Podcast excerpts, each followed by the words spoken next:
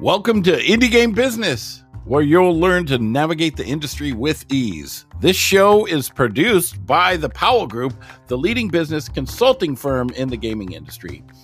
Visit us online at indiegame.business to learn about our online digital events. We have some amazing sessions with people in the gaming industry, and you can participate for free and purchase inexpensive passes to our industry leading business to business system. Now, here we go Indie Game Business.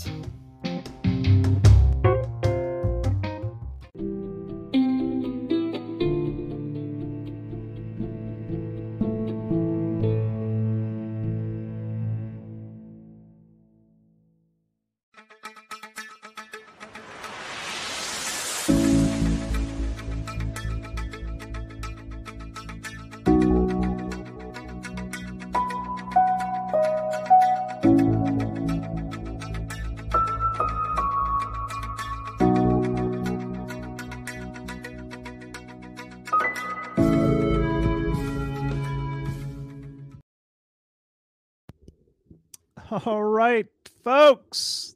Good to see you again. Indie game business. I love hanging out here. Thanks for having me again. I'm here to talk about demos, free demos, the secret to instant visibility. That's what it is. Okay, I always like to start off with some good graphs.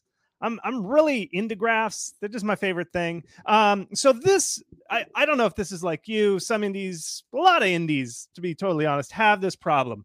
So this is basically visits over time. This is your Steam page, kind of flat, you know, flat. This is a real graph from a real game.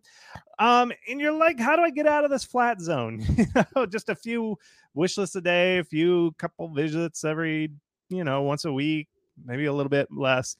But this game, Card Bob Revival, added a demo. Nice bike from this demo launching. Let's look at another one. Flat Zone total flat traffic.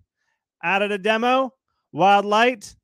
Look at this. Nice spike, nice long tail, a lot thicker than it was before.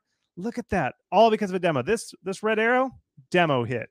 Let's look at another one right here. Flat, couple spikes. Good, good couple spikes. Long time. This is a long time. Add a demo. Look at this nice fat spiky like tail right here. This is Peglin. Awesome game. Now I say instant visibility. I, I gotta sell it. It's called secret instant visibility. Nobody does it if it's like, hey, the secret to long hard work.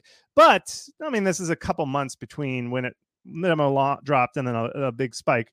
But that is what we're going to be talking to do about today is how to do a demo, how to get this nice fatter traffic through your marketing, how to do it the world is turning to demos. So this is Steam Next Fest, happens three times a year. One of the things that they sell, they say seven days, hundreds of new demos. The world of indie marketing is finally turning around to demos. Look at this. They want it. Everybody wants it. This is streamers. This is back to Peglin. Streamers love demos. This is a streamer that played the Peglin demo about once a week. Look at every red box here is that streamer playing Peglin. This is a demo. This is the power of a demo. This game right here earned 40,000 wish lists in their first month because of a demo. This is streamers playing the demo that they launched. Really big stuff. This is awesome. Demos are huge. This is good. Good stuff. And this reminds me back in the day, shareware. Back in the day when I was like 14 this was the big stuff. You but what share was for you kids is before there was really an internet that we know of today you used to go to a store and buy a disc that you know this one would cost a couple bucks you could also like freely copy it that's why it was called shareware but it was free but it was a small bit of the game you'd get like the first chapter of the game something small and then they would hit you up to buy the full game that's why it was called shareware and it was how the industry sold indie games back in the day the shareware model and demos are back. This is, you know, demo stations. We all love demo stations. Demos are good. This is this is fun stuff. But with the death of demo stations, we don't go to stores anymore, right? And mm. you know, no longer get discs out of store for a couple bucks. It's kind of a lost art form of how to make these demos to sell your game. So, what I did was I went to the experts. I talked to a lot of people who were there in the industry. Let me flip over here. A lot of people who were e- making shareware games: George Broussard, Kevin Ryan, Jake Birkett, Seamus McNally. All these folks were making demos, doing the shareware thing, really selling their game. So I interviewed a lot of these guys on how to make a good demo. Um, this book here, Shareware Heroes by Richard Moss. I got a lot of the research that I did for this talk from this guy. He has a book now called Shareware Heroes. Get it?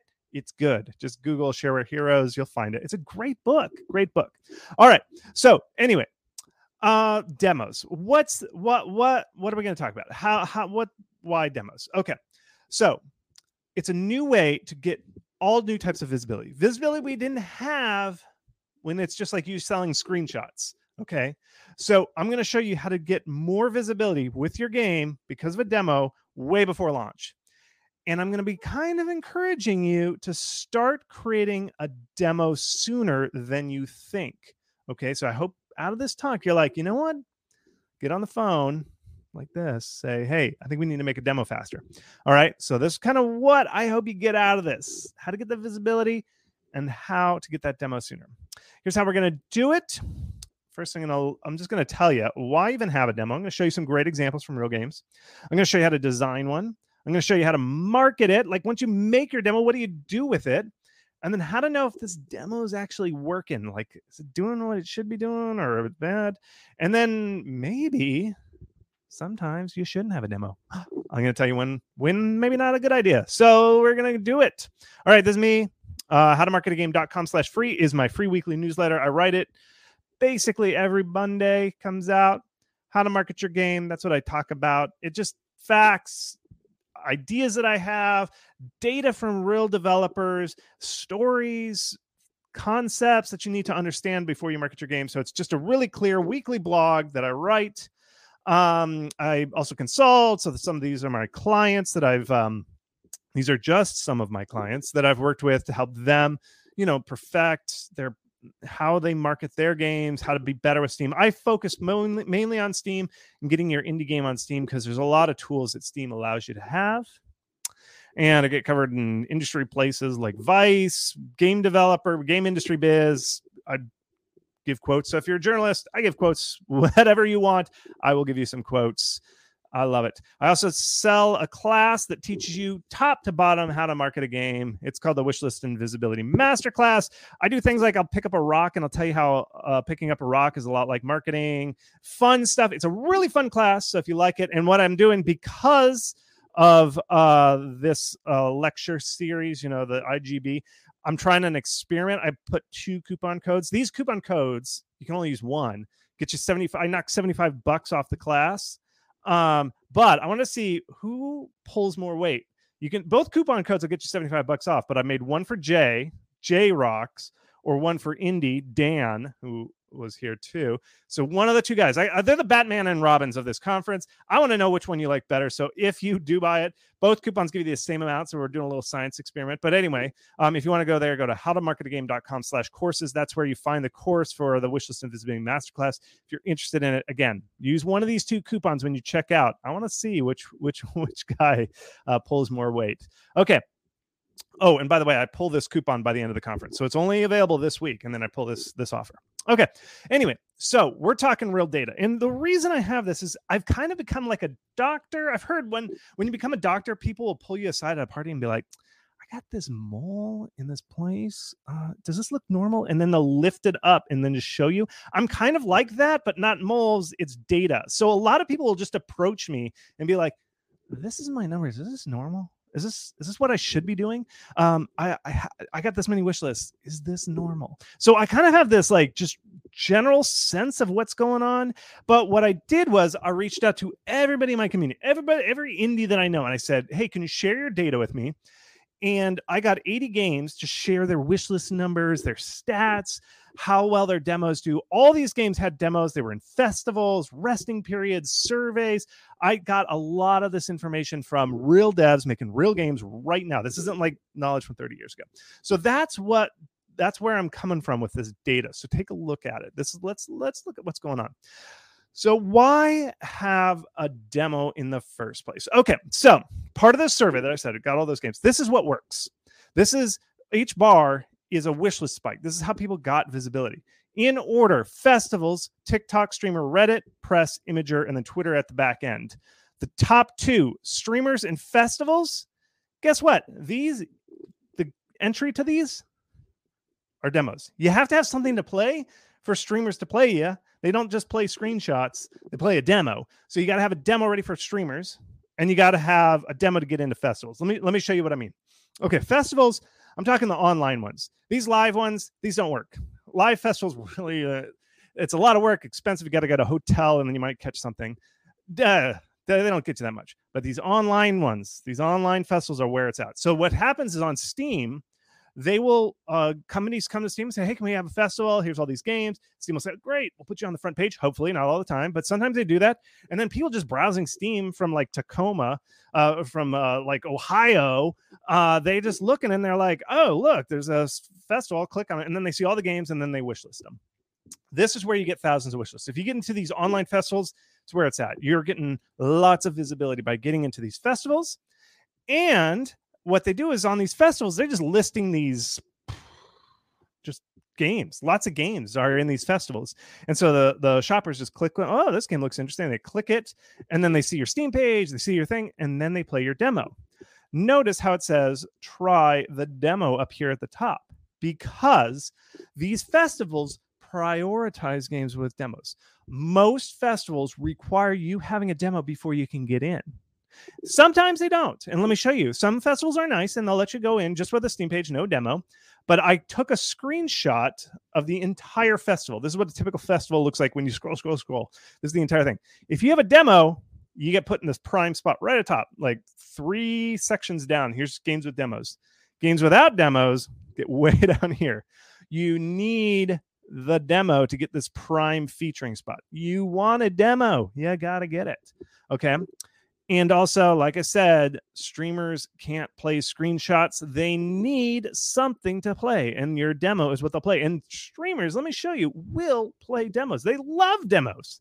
They love it. Like I said, Peglin got super popular because a couple streamers would play this game, not the game, not the full release game, pre launch, the demo all the time. Like every week, this guy was playing the Peglin demo. It's amazing you got a good demo, that'll do it. So you need demos to unlock the two best sources of wish lists festivals and streamers. And you can do that for the life of your marketing. All right, so let me show you how to design a demo. All right, so this is the marketing funnel. You have to understand this if you're making a game. Marketing funnel is how a person moves through your marketing to figure out if they want to buy your game. So they start out not knowing you exist at all or your game is even a concept. And then by the end of it, what happens? They go buy your game, hopefully. Now, some people shoot off and not, but they don't just go from never hearing you straight to money. They kind of have to matriculate slowly through here. Now, top of the funnel are the things that are loud, obnoxious, like Twitter and Imgur, TikTok, YouTube, anything that you can go viral is what I call top of the funnel. Those are the big, loud, obnoxious, being jerks and stuff. Hopefully, don't be a jerk, but you know, this is the stuff that's attracting people, and then you got to slowly work them down to the buy phase. But they don't just go straight down there. There's actually this huge gap between somebody hearing about your game and then becoming like so excited about it that they're willing to buy it. This is a huge gap. It's just like, oh yeah, just go from awareness to being interested in the game. Uh uh uh. It's hard. Okay. You need something to guide somebody carefully through this. And that's what your demo does. It's like that guy that, that gets the airplanes to the gates on the ground, the ground crew waving those batons. That's essentially your demo. And this is your fans, your potential fans going, okay, you heard about my game. Now follow me, follow me. This is it. This is how now you're interested in my game. That is what your demo does. It guides people down the funnel so they're so excited they will buy your game day one. That's the purpose of a demo. I like to think of it like a meat grinder. so it's a desire machine. It takes somebody who knows nothing about your game and then you put them in the top. And then if it's a good demo, it shoots them out of there fully excited about your game. So excited about your game, they're willing to do anything and buy it on day one. It's a desire machine. It just creates people who love your game. This is a demo. This is the demo machine. That's what it is. Inputs, outputs. Okay. Now, it also a good one will shoot out non-fans because not everybody's going to like your game. People have different tastes, right? So some people love your game and they're going to be so excited about it. But some people like, I don't like to shoot guns. I like stories. That's fine. There are games for some people and not for others. That's totally fine. So your demo should also shoot out people and say, "Hey, don't be excited about my game. You're you're just not my fan. That's okay. Carry on." That's a good thing and that's what a demo will do also. It's there's no hiding behind it. You're just like, "This is what my game is. Take it or leave it." Okay? That's what you got to do. So a good demo will take people in and make the right people excited and the people who won't like your game when it's fully released, get them out of the way. A bad demo could accidentally deter people who would have liked your game and you only get a few people who are excited and actually shoot out people who would have been excited.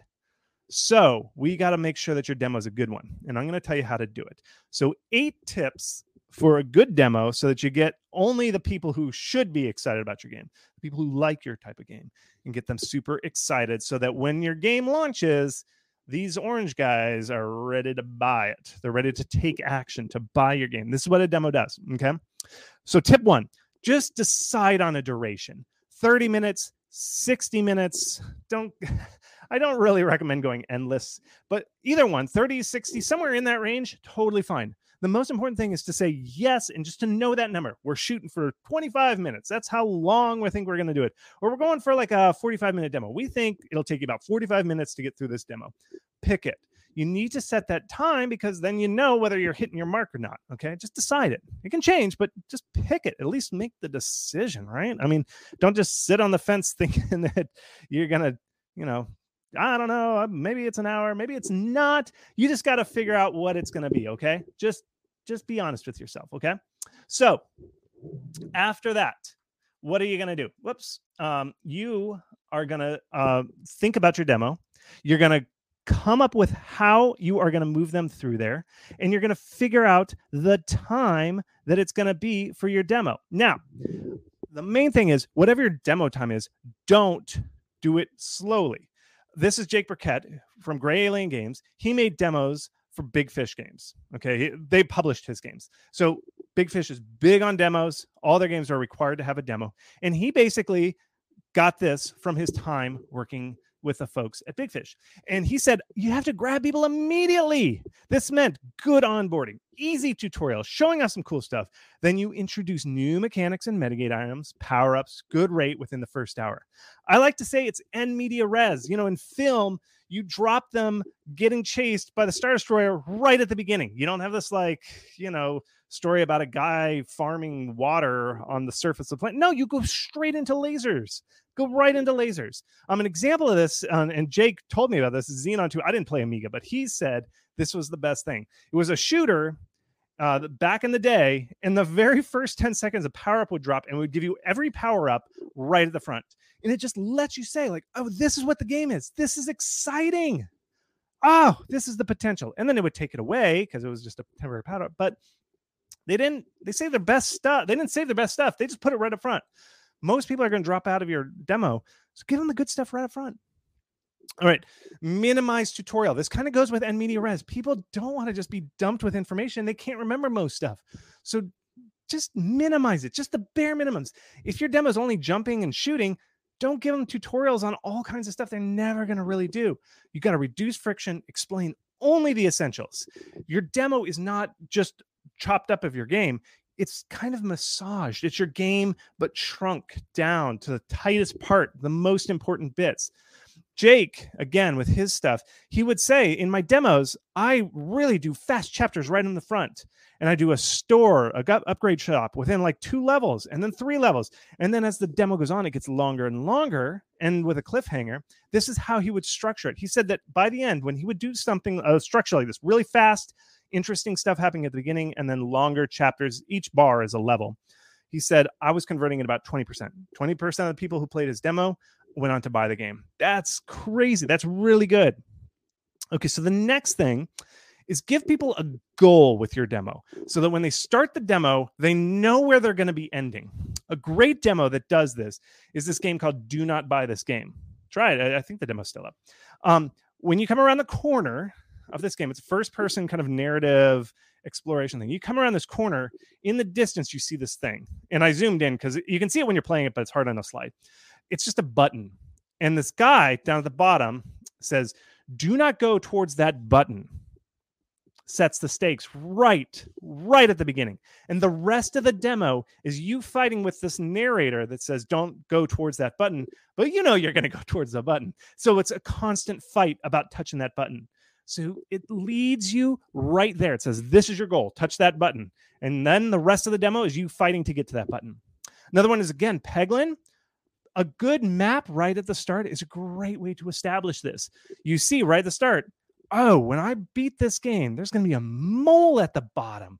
I'm going to battle a mole. So they've established what the goal of this demo is. I'm going to play this demo until I get to that mole that's just establishing that goal right up front. Really powerful stuff. George Broussard, uh, guy behind um, Duke Nukem 3D, great shareware title. I remember getting this, uh, downloading it off the internet. It took me like a day to download this tiny demo. But anyway, he says, end the demo on a bit of a cliffhanger, a hook, a story beat. You can't just lop off the game at 30 minutes or whatever and call that a demo. Put some work into making a tool that makes people think, hell yeah, I need more. That is what you need to think about. You got to end it on a cliffhanger. Okay. So, tip number five show what they're missing by not buying the game. Not is uh, being covered by our, our sponsor here. There is a not under there. But anyway, so you got to show them what they're missing. Okay. And a great one is this game, Death Trash. Their demo, it's exploring a wasteland, very similar to uh, Fallout games. But what they did was in the wastelands, they put out like demo, demo, this is off limits. You can only play in this sandbox. But if you want to see this cool stuff out in the wastelands, that's that's not that's not in the demo. You've got to be very clear what's not because you don't want people getting to the end of the demo and say, "Eh, yeah, I think I've played the whole thing." If you lock off and make it obvious, like not in the demo, this is only for the full game, people are going to be like, oh, yeah, they could see it. They know what they're missing out on. So if you've got like a huge inventory screen where they can pick all types of weapons or ammo or something, the stuff that's not in the demo, show that weapon and just say not in the demo. Put a big lock icon. It's so that people say, oh, I see there's more to this game. It's not just this short 30 minute experience. Oh, I can see there's so much there. Tell them what is not in the demo. Okay. Um, this is Kevin Ryan, who made uh, The Incredible Machine, early shareware pioneer. He said, hit the sweet spot of giving them enough, but not too much. And that seems to be a mixture of art and science and maybe some lucky magic too. Now, I, I can't give you a thing. It depends on every game of where that balance is. You just got to learn what it is. You have to, that's part of becoming an experienced developer. Let me, and speaking of experienced developers, let me give you a better thing. GDC, I met John Romero. I gave him a handshake, said, Hey, uh, he was given a talk on Wolfenstein 3D, which had great shareware. That was the first shareware I actually bought the full version of. And I asked him, I said, How did you know where to cut off, you know, Wolfenstein 3D? How did you know not to give them too many levels or something? And he said, Oh, it's, it's obvious 10 levels, a boss. We just knew. We just knew. That's when you cut it off. Um, you just have to release a lot of games. John Romero, like Wolfenstein 3D, they were making games one a month for a long time by the time they got to Wolfenstein 3D. And he said it was just experience. We'd try it, we'd see what it worked on other games, but we just found through experience, you know, after you did about 10 levels in a boss fight, that was about how long you need to do. So my tip is release more games. I know this is just a very subtle tip, but just release more games. You have to just get a sense of what what's good, what what makes people excited about your game, but not giving too much. I can't tell you. Your your first game is probably going to fail. I'm, I'm, I hate to tell you, it happens with everybody. You just got to release more games, get better at this, get more experience. Okay. Tip seven: ensure players continue through and wish list. Make sure they actually take an action, which is always have a call to action. All right, you have to tell them what to do. I know it sounds obvious. Um, when you beat Doom, the Doom shareware, and you quit, they had a huge, obnoxious. This is a DOS prompt. If you don't know what this is, this is called a DOS prompt. It was this text. This huge red thing would tell you what to do to go buy the game, and you used to have to go to a toll-free number. You used to have to pick up a phone and dial one eight hundred ID Games. I call this a credit card company now, but you used to have to staff somebody to answer the phones to buy your game. That's what you used to have to do. Um, and uh, that's what they would do. This is a call to action to go buy your game. It's red and yellow, like super loud. Buy our game. Um, anybody who says that it's hard to make indies and it's the indie apocalypse, you used to have to hire somebody to answer a telephone before they could buy your game. Just to just want to keep things in perspective here. Okay. Anyway, so where do you put this call to action to go buy or wish list? Because wish lists are very important before your games can be purchased. There's four places: start screen, pause screen, quit screen, and then when you beat the demo. All four of those places in your demo need to have that call to action to go wish list. Okay. So right here, start screen. Peglin does a great job. See right here? Uh, I didn't include the GIF, but this wish list on Steam goes like this. Whoa! It just is like animation with the text. Very good. It should be obvious. On this game, Cafe Owner Simulator, they just had this little widget here with a little icon for Steam. You could join Discord and stuff, but this is what you need on de- demo right there on the start screen should tell you wish list the game. That's number one. Number two, when you pause the game, this is Terra Nil, a Devolver demo. Um, Devolver's publishing it. First button at the top, wishlist Terra Nil. Right there at the top, not options. No, nope, the number one, top of the list, wishlist. So get it on that pause menu. Next one is when you quit. Get it on the quit screen. This is from the game just recently released, uh, just earlier, like last week, um, Wandering Village. When you quit, it says consider a wish list and it gives you a little story about them. And the options are not quit, yes, no. It's you're either going to quit or wish list. Like, would you like to wish list? That's the question. Would you like to wish list? If you say no, it boots you to your desktop. If you say wish list, it opens up Steam. And just to clarify that, at the end of the demo, you need your last call to action. So here was this game. Don't buy this game. Right here, there is this giant button. You finally, you finally get to the moment when you can push that button. What does it do? It shoots up a giant screen that says wish list on Steam. This is, I literally took this from the screen from the game. There's no, there it is button, push it, wish list on screen. You literally cannot miss it. like this is yeah, I mean, you can change it. And this is a button. This is the giant button at the end. There's a gigantic button. That's what this red thing. It's the button. You finally got there. Um, and when you push the wish list button for anything, wherever it is, you know, whether it's in the title screen, start screen, pause screen, wherever, use this uh, overlay screen. Uh, look in the Steamworks API. It'll tell you basically you don't want to open a browser. You want to open the in Steamworks SDK to po- do this popover. This ensures that they're logged in because if they're playing a demo on Steam, you know they're logged in. So it just ensures that they don't have to take that extra step of logging in and then then just do a quick pop it, wish list it. That's what you got to do. So really make sure that it's as easy as possible to wish list once they get there. And tip number eight is to add your cat. This anecdote came from Shareware Heroes, developer of this game by Pretty Good Solitaire. Well, the game's called pretty good solitaire. Um, he put his cat in as the king of spades. I don't know if this is, it wasn't clear if this is a cat spay and neuter your pets joke, but the king of spades is right here.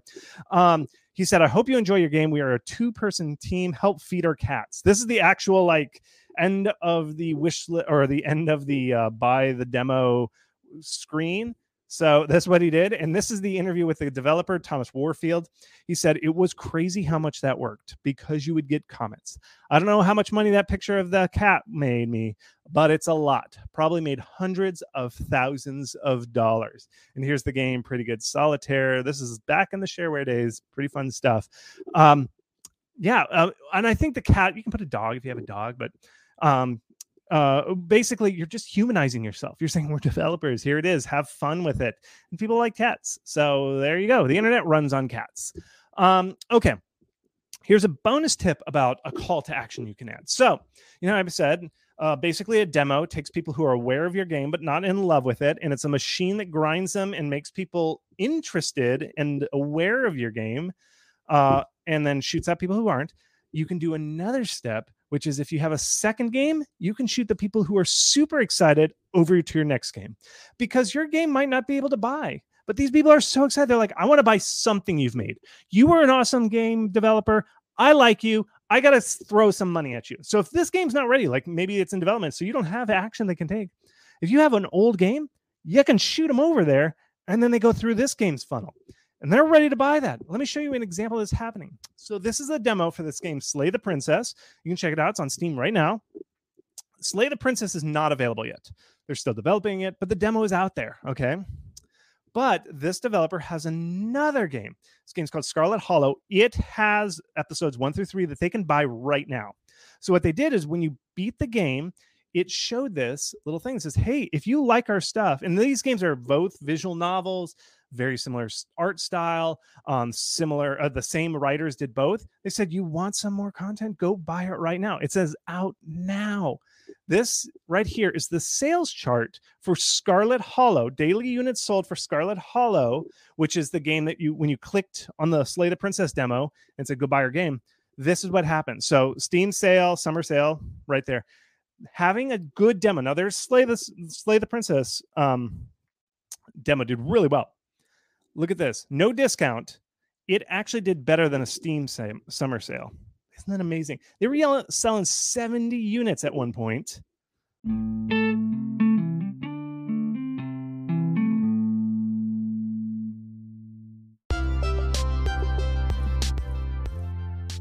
Sign up today for the Indie Game Business newsletter. It's a weekly source of business news curated for indie dev teams. We've got discounts on all indie game business events and events from all of our partners. You get a first look at the summaries and takeaways from all of our podcasts. There's exclusive opportunities for promotions and early access to new tools for development, monetization, and more. Check it out. Sign up powellgroupconsulting.com slash publisher dash list.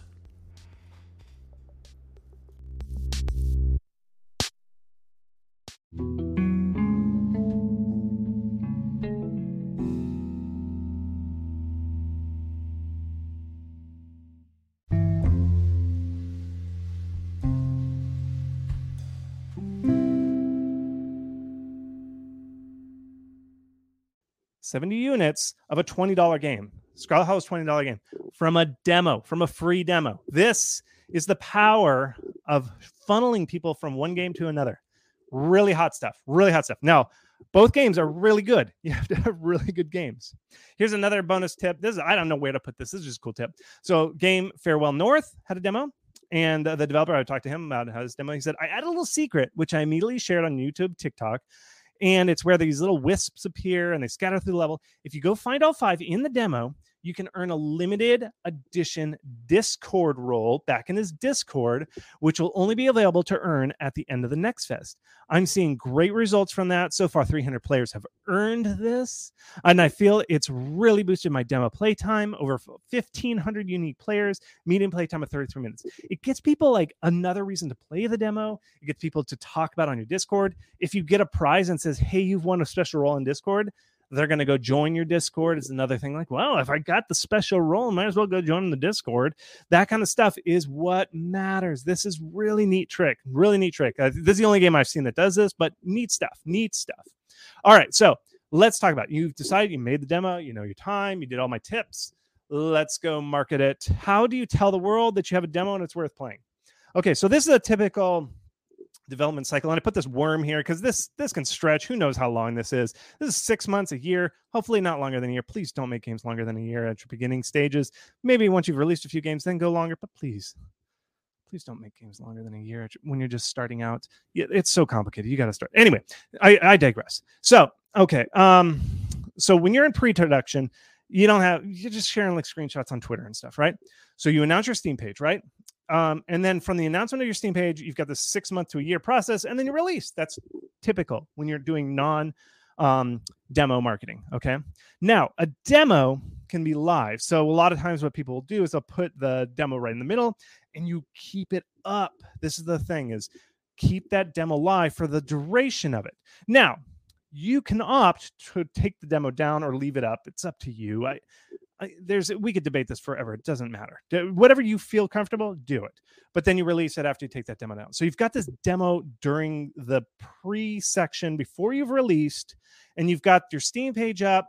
You got your demo in there, and then you release. That's how you typically fit your demo into your marketing schedule. Okay. Now, there's also betas and stuff like maybe you did a Kickstarter, so you've got some fans who are already there and you promise them early access. Here's how you can fit that in. You can do this multiple times. So you announce your Steam page, And then if you did a Kickstarter, not required, but if you did a Kickstarter and your backers are like, hey, you promised us early access before anybody else, give them early access. Give that to them. And then you fix bugs from there, having that early access, and they give you feedback. And then you do a beta test. And it's the same game, it's the same demo, but you're now doing a beta test. And this is opening up to a, a fewer, a, a bigger uh, audience here. And then you get feedback from that and you fix bugs you take the the beta down and then you launch your demo. And your demo at this point has been fixed from kickstarter from the beta test and so now you got a demo that's really robust. It's you, you don't have obvious bugs you know the play times that sort of stuff. Um, great place for beta test is alpha beta gamer share the game there he'll he'll publicize you it's really good stuff um, now when you launch a demo when you announce it to the world don't just put it out there. Wait for big moments. Because when you apply for these festivals this is a, an actual form um, from a applying to a festival. They always want something exciting to let you in. They're like why should we let you into our festival? And if you give them something exclusive they're more likely to say oh you're giving us that opportunity to announce this thing? Okay you can be in a festival. So this is a question hey what are you going to show us in our show in our showcase look exclusive trailer exclusive news, new gameplay video reveal, new game announcement exclusive. They want you to share exclusive things. They didn't say it, but you could say check mark. I'm launching a demo that's never been played by anybody else. You will have the world exclusive announce of my demo. So this will be the first time. So if they're gonna, when the organizers are looking at the games to include in the festival, they're oh, well, this game is going to announce their demo on our festival. Our festival will be the first place to play it.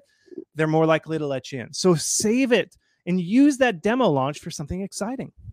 Um, you can tr- trade exclusivity. Maybe if you can't find any festivals that let you in for that, you go to streamers and say, "Hey, you streamed my trailer earlier.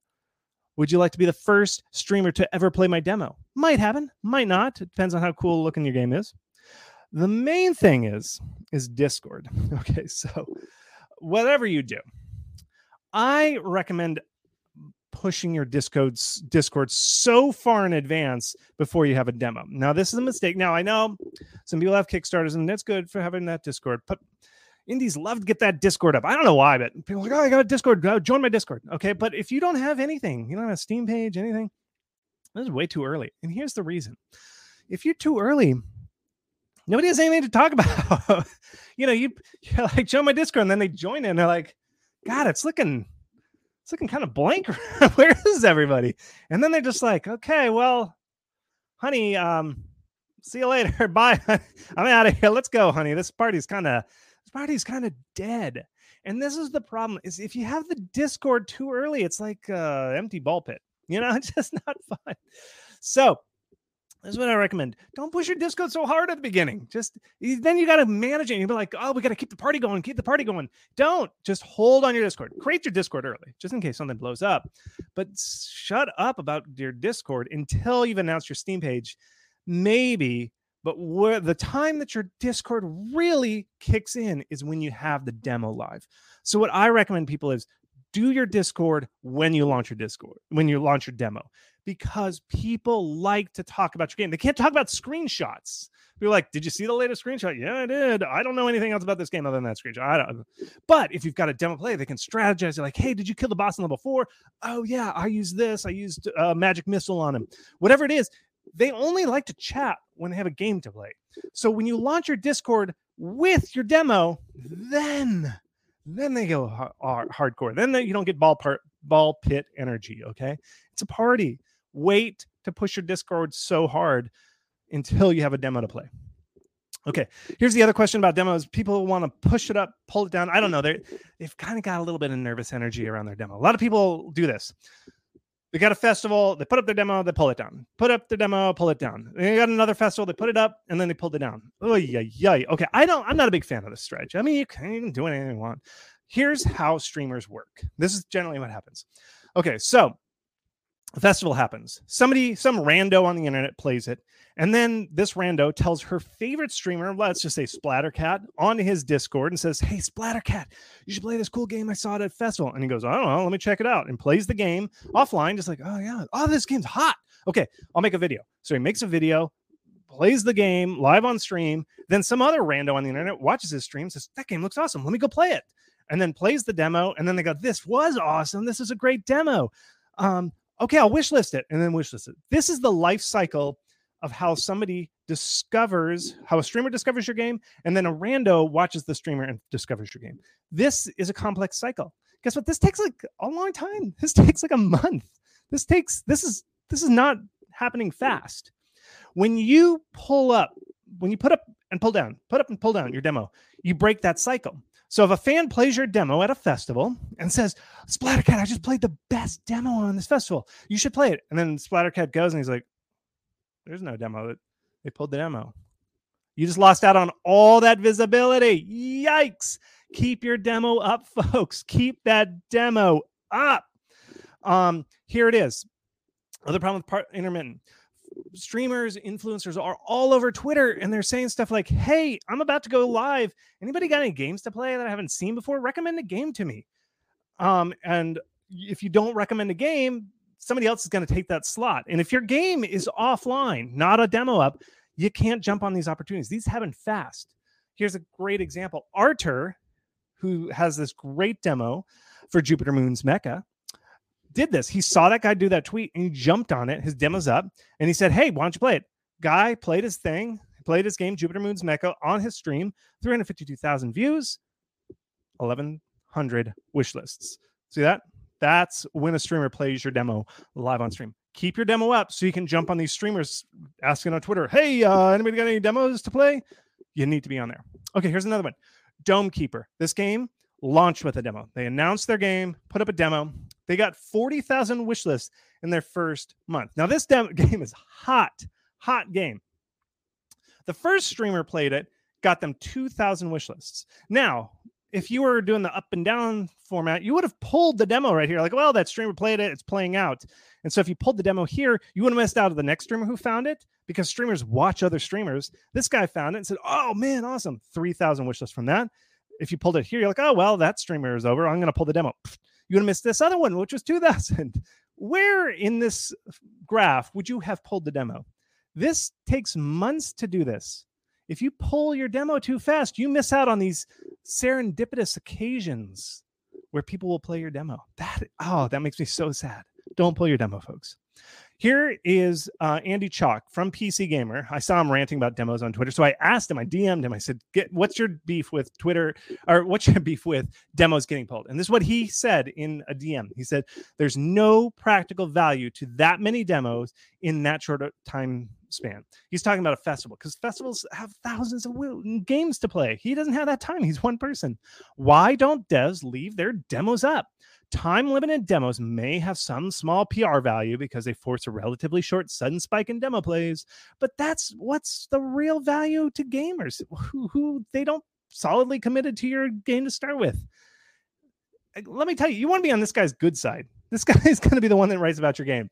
He needs time to play your demo. Leave that demo up so that these influencers can play your game.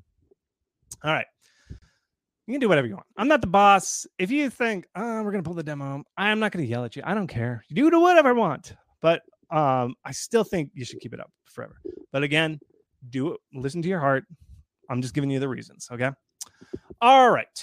So finally, how to know if it's working. This is a big question. Remember, this is the machine. You want it to be a good demo where non fans are ejected and the good fans are super excited after playing your demo. And then bad ones are where it's starting to pile up. Too many people who got wrong. This is what you got to do install analytics in your demo. I'm super serious about this. Install analytics in your demo. Um, they tell you whether people are playing through your demo. Now, Steam does have some built-in analytics. No matter what, right out of the box, you get it. Okay. Um, you if you go to Steamworks product and then you go to your game demo, there's this thing that says median time played, and then it tells you a time. Okay. That's a pretty good indicator, but it's aggregated across the entire life of your demo. If you made a lot of changes, you can't filter that out. That's why I say install your own analytics. That way you can do some more precise filtering and say, okay, we made a big demo change. How's our demo median play time since we made that demo change? You can't quite do that, but this you get for free. Okay. So check this time to see how long people are playing. Okay. Now, when you install analytics you can also in, uh, insert these you know fire things these things that fire off events now in don't play this game there's several buttons that you press throughout the thing and this smart developer did did this where they hooked up analytics to every single button push. And right off the bat, he noticed, oh, look at this huge drop from button one to button two. He realized that there was a bug. It actually helped him fix a bug in his demo because he noticed a precipitous drop here. But then he noticed, ah, nice smooth curve. Like people are going to drop all the time. But right here, you see this big drop. There's kind of this moment in the demo, and I'll, I'll play the demo, but there's a moment where it's like this big choice whether you should push it or not. A lot of people just close the game rather than make this difficult button push. And but he knew it. He knew it, and he was like, "That's okay. That's a it's a good story beat that people would rather close my game than push this button. So he knew this drop, but he was okay with it because it, it, worked good with the logic of the game. So play it and you'll find out. But in the end, 38% of the people who started the demo went on to push the wish list button. That's amazing data to have. And then if you're trying to fix some things, maybe you decide you want to fix this bottleneck. By having this data, you can figure out, oh, I'm fixing the bottleneck. I'm fixing the bottleneck. And maybe you find out, oh, we got it up to 50% or something like that. Who knows? But you just need data to figure out whether you're making improvements in the right way. The other thing to do is soft data do in-person playtests or over a discord where you just watch people play your demo just shut up and just watch them play. See where they get stuck. See where they get bored. See where they get lost. Read forums about your game. Steamworks. Uh, you can read the demo, the forums. See if they're saying, "Oh God, there's such a drag." Boss number two. Find out where it is. Also, do surveys. You can embed a link that says, "Take our survey after you've played our game," and then just link to a Google form, and then find out, you know, what they hated. Maybe they hated the sound and it made them quit. Whatever it is, find out. Read bug reports. These are all things that you should monitor to figure out why your demo is not converting potentially. Okay. Here's the survey that I was talking about. Um, if you go to this, how to market a game to.com slash how to demo, I linked to a survey that, um, a, a sample survey that I've used in the past for my clients, and you can just kind of see what a good survey is. So, um, again, how to market a game.com slash how to demo. I'll tell you how to do that. And then um, Death Trash did something really cool. Um, they embedded a feedback form in there. This is like in game. You just push F11 or was it F12? You just push a button in game and just pops up, automatically takes a screenshot. You just fill out a little text and you submit it. Super easy. If you have the means, do something like this. Nice, easy feedback form. Really cool. This is Steve Pavlina. He was an old school, like, he's basically uh, talking about how to do shareware way back in the day. He had this great blog post, which I think is still relevant today, called Shareware Amateurs versus Shareware Professionals. You could replace that with indie game amateurs versus indie game professionals. It still matters. He, this is what he wrote way back, like decades ago. In order to make a single shareware sale, there are an enormous number of factors that must all come together synergistically. The chance of getting all these factors correct on the initial release is slim to none. And basically, what he's saying is to get a sale, you have to make all these little tiny improvements all through that pipeline for people to go from not knowing you exist all the way to buying your game. And when you fix these things, you start to see these great improvements. It's really good. So really read that blog. Again, just Google Steve Pavlina, um, uh, shareware amateurs versus shareware professionals. It's a really good blog post. Okay, so what is normal? I say you need to have good retention. You want people to play through your game. I did a survey of people who had demos up, and this is what I found. I studied 80 games and all their demos. I asked them, what is the median playtime for your demo? Each bar is a different demo. And I just looked at what's average, what's median, what's all that. The median playtime for a demo is 12 minutes. But remember, the median indie game fails. So the 70th percentile is 25 minutes. But I'll tell you, I've seen the releases of some of these games. The games that do very well on Steam have play times in the hour, 60 minutes, hour and a half time period. The longer it I, it's not a perfect correlation but the longer people play your demo the better you're going to do on release. It just if people don't like there's no fake in this number. If people don't like your game it's free. They're just going to quit your demo. So that's is a good way to figure out is my game actually fun? Look at your median playtime. Now some people said well um, what about next fest? There's so many games in a festival. I asked okay what were the metrics for games that were in a festival? The festival times are a little bit longer. 14.5 was the median and a little bit shorter on the high end 19 minutes. And that's just because people are playing a lot of games. They're like oh, i'm going to move on move on. But it's still pretty high. And even look at this game almost over in two hours for a demo play this last game right here really hot even during a festival Okay. Now, another thing people say is, well, I've got a linear game. Linear games, you know, they once they play it, they're done. I didn't see much of a change. Median playtime 14 minutes, topper the 70th percentile, almost 20 minutes. Not much of a difference. Um, if somebody likes your game, they're going to play it to the end. And so, even some of these games, look at this linear game with over an hour median playtime. People, you'll know if your game is doing well if they play through the whole thing. That's why I say set a goal time for how long people are going to play a demo because then you can compare it. And like if you were planning to play for an hour, people would play for an hour and they only play for 20 minutes. That's a problem. You got to figure out why they're not playing for the full hour. Okay. Um, compare that. So here's linear games. Compare that to replayable sandbox games where you can play the same content like a roguelike or something. Only adds about 7.9 minutes on top of the linear thing. So uh, a sandbox game almost 30 minutes is the 70th percentile. And again, the top end, these big games, these games are going to do very well for themselves on the higher end, hours, multiple hours. I've seen median play times in like the three hour time. That's amazing. That means that game is so fun. People can't stop playing a demo. That is amazing. Okay, so again, here it is. These are kind of some breakdowns, just some numbers that I have, and this these slides will go out um, after the presentation. So Indy will send them out. So how to fix the low times? Playtest, figure out if there's something stupid in your game that people are hating. Do that survey to find out why. Maybe there's some annoying character that they hate. Look at the analytics. That's how you fix these low times. This is a story about a specific game that fixed uh, their low play times your game is probably too hard. Let me let me explain. This game Tower Escape, I uh he came to me the developer of it and he said his name's slightly Madman. That's not that's not like a value judgment. The guy's name's just slightly Madman his Discord handle. I don't know what his real name is, but I chatted with him. I said, "How'd you fix it?" And he said, "I was worried because my median play time was quite low, 15 minutes. I got unanimous feedback from Reddit. He posted his game on Reddit and said, Tell me what you think that the game was too hard. I changed the default setting to easy. My median playtime has doubled to 38 minutes. Your game is probably too hard.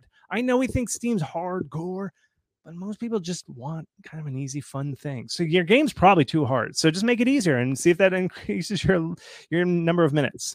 Um, so again, here's his demo. Uh, this is his wish list chart uh, for Tower Escape. This is the Tower Escape thing as you can see, his launch had a little bit of a th- visibility. Um, then he put his demo live. That's what the second spike is. And then a little bit, and then he got a festival as a spike, and then a streamer played it. He made that demo improvement. He said right around here, greatly increased. Uh, he was so glad that he fixed that that difficulty because the streamer loved it. And this right here is why you need to keep that demo up because festivals, streamers playing your game, all this stuff is really what uh, leaves you open uh, when you have a demo up. You can capture these kind of magical events. Okay, and maybe why you shouldn't. Let's talk about the dark side of demos a little bit. So, um, do not buy this game. It's a very linear game. Um, if you look at it, I, I asked the developer, I said, okay, how long is your demo? He said, I expected the playtime to be of 15 minutes and the median playtime is actually 17 minutes and he got 42,000 wish lists. This is a misconception by a lot of people that linear games do not do well with demos. They do. And it's just a very well made game, a very well made demo. So if you're wondering, you're like, I've got a linear narrative game. Can I do this? Play Do Not Buy This Game. It's a very good example of how a fun, enticing, good ending, exciting cliffhanger will still produce some great stuff. So again, monitor the playtime. Notice how I said like, oh, you should really have longer than 25 minutes. But if your demo is only 15 minutes of gameplay, straight up, this is an amazing fact. 17 minutes is amazing. That means people played it multiple times. That's a good sign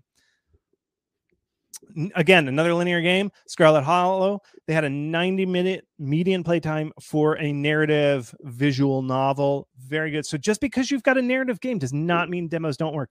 In fact, I think narratives have it a little bit easier when it comes to the end of the demo because we can do narrative cliffhangers. The world of narrative like plays, TV shows. Think about Netflix. They always end on a cliffhanger. So you're like, God, I got to watch one more episode. Well, there goes my night. I'm just watching Netflix all night. Cliffhangers work great. You need to have cliffhangers in your narrative games.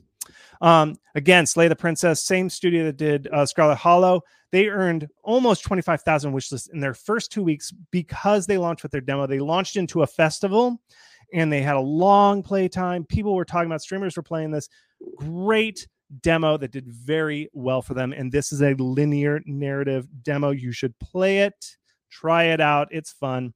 Um, and I did ask Tanya X. Short because I do want to get it. I'm pro like leave your demo up and everything, but I want to bring perspective of being a little bit more cautious. So, uh, Tanya Short, uh, the captain of Kitfox Games, super super smart super smart. Um, unless you have the resources to make a totally different standalone experience, linear narrative games just shouldn't have a demo. I also wonder if more experimental games shouldn't either. If people are primarily buying your game for innovation and novelty, then any demo should not ruin that USP. And this part right here, this experimental games and demos, I think is very smart. And in fact, I did do uh, in my survey of demos and stuff, I did see a couple games that had kind of kind of meme games, kind of a funny mechanic where you saw the video like that looks hilarious, and then you played it and it was kind of a one beat joke.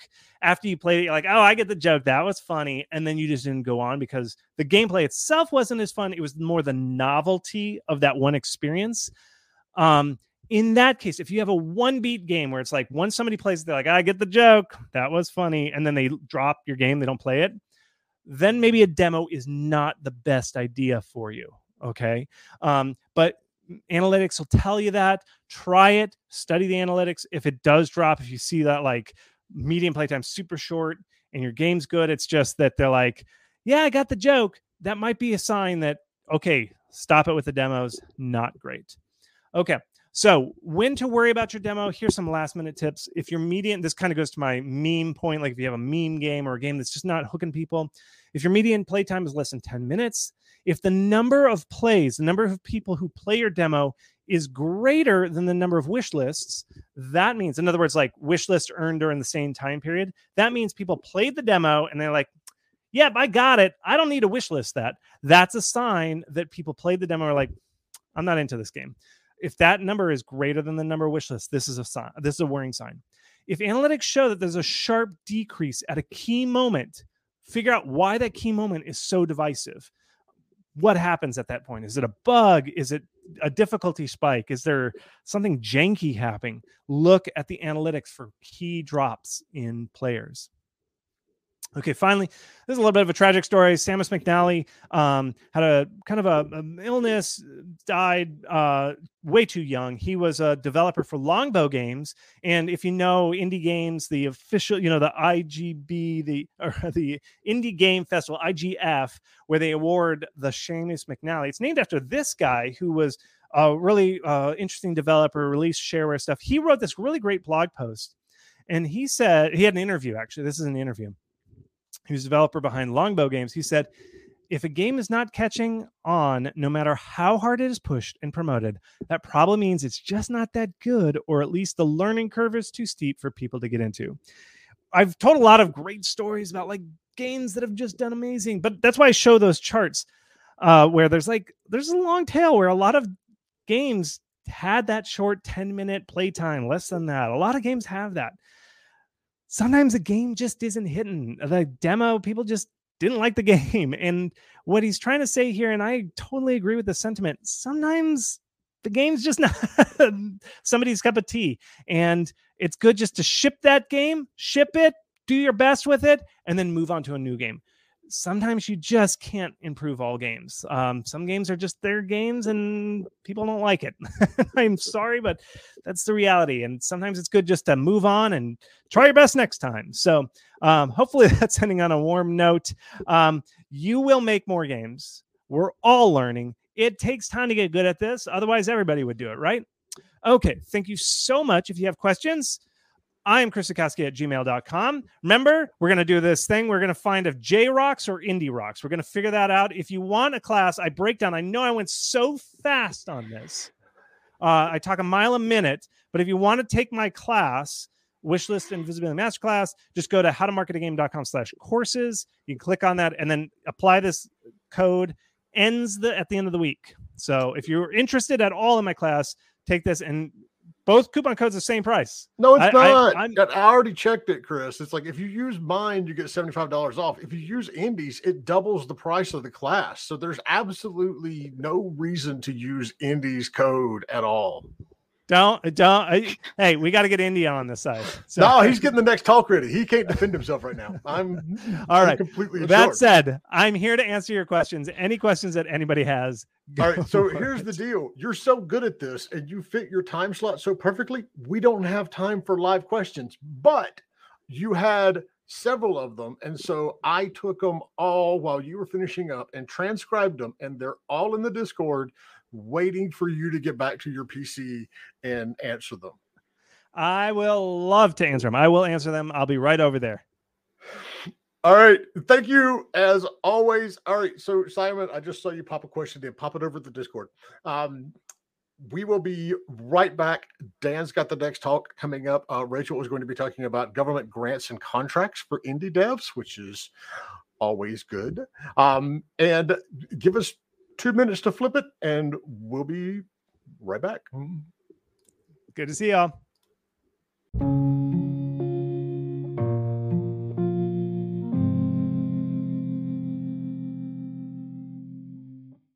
Thanks for listening to Indie Game Business. You can learn more about the show and our online business networking events at indiegame.business.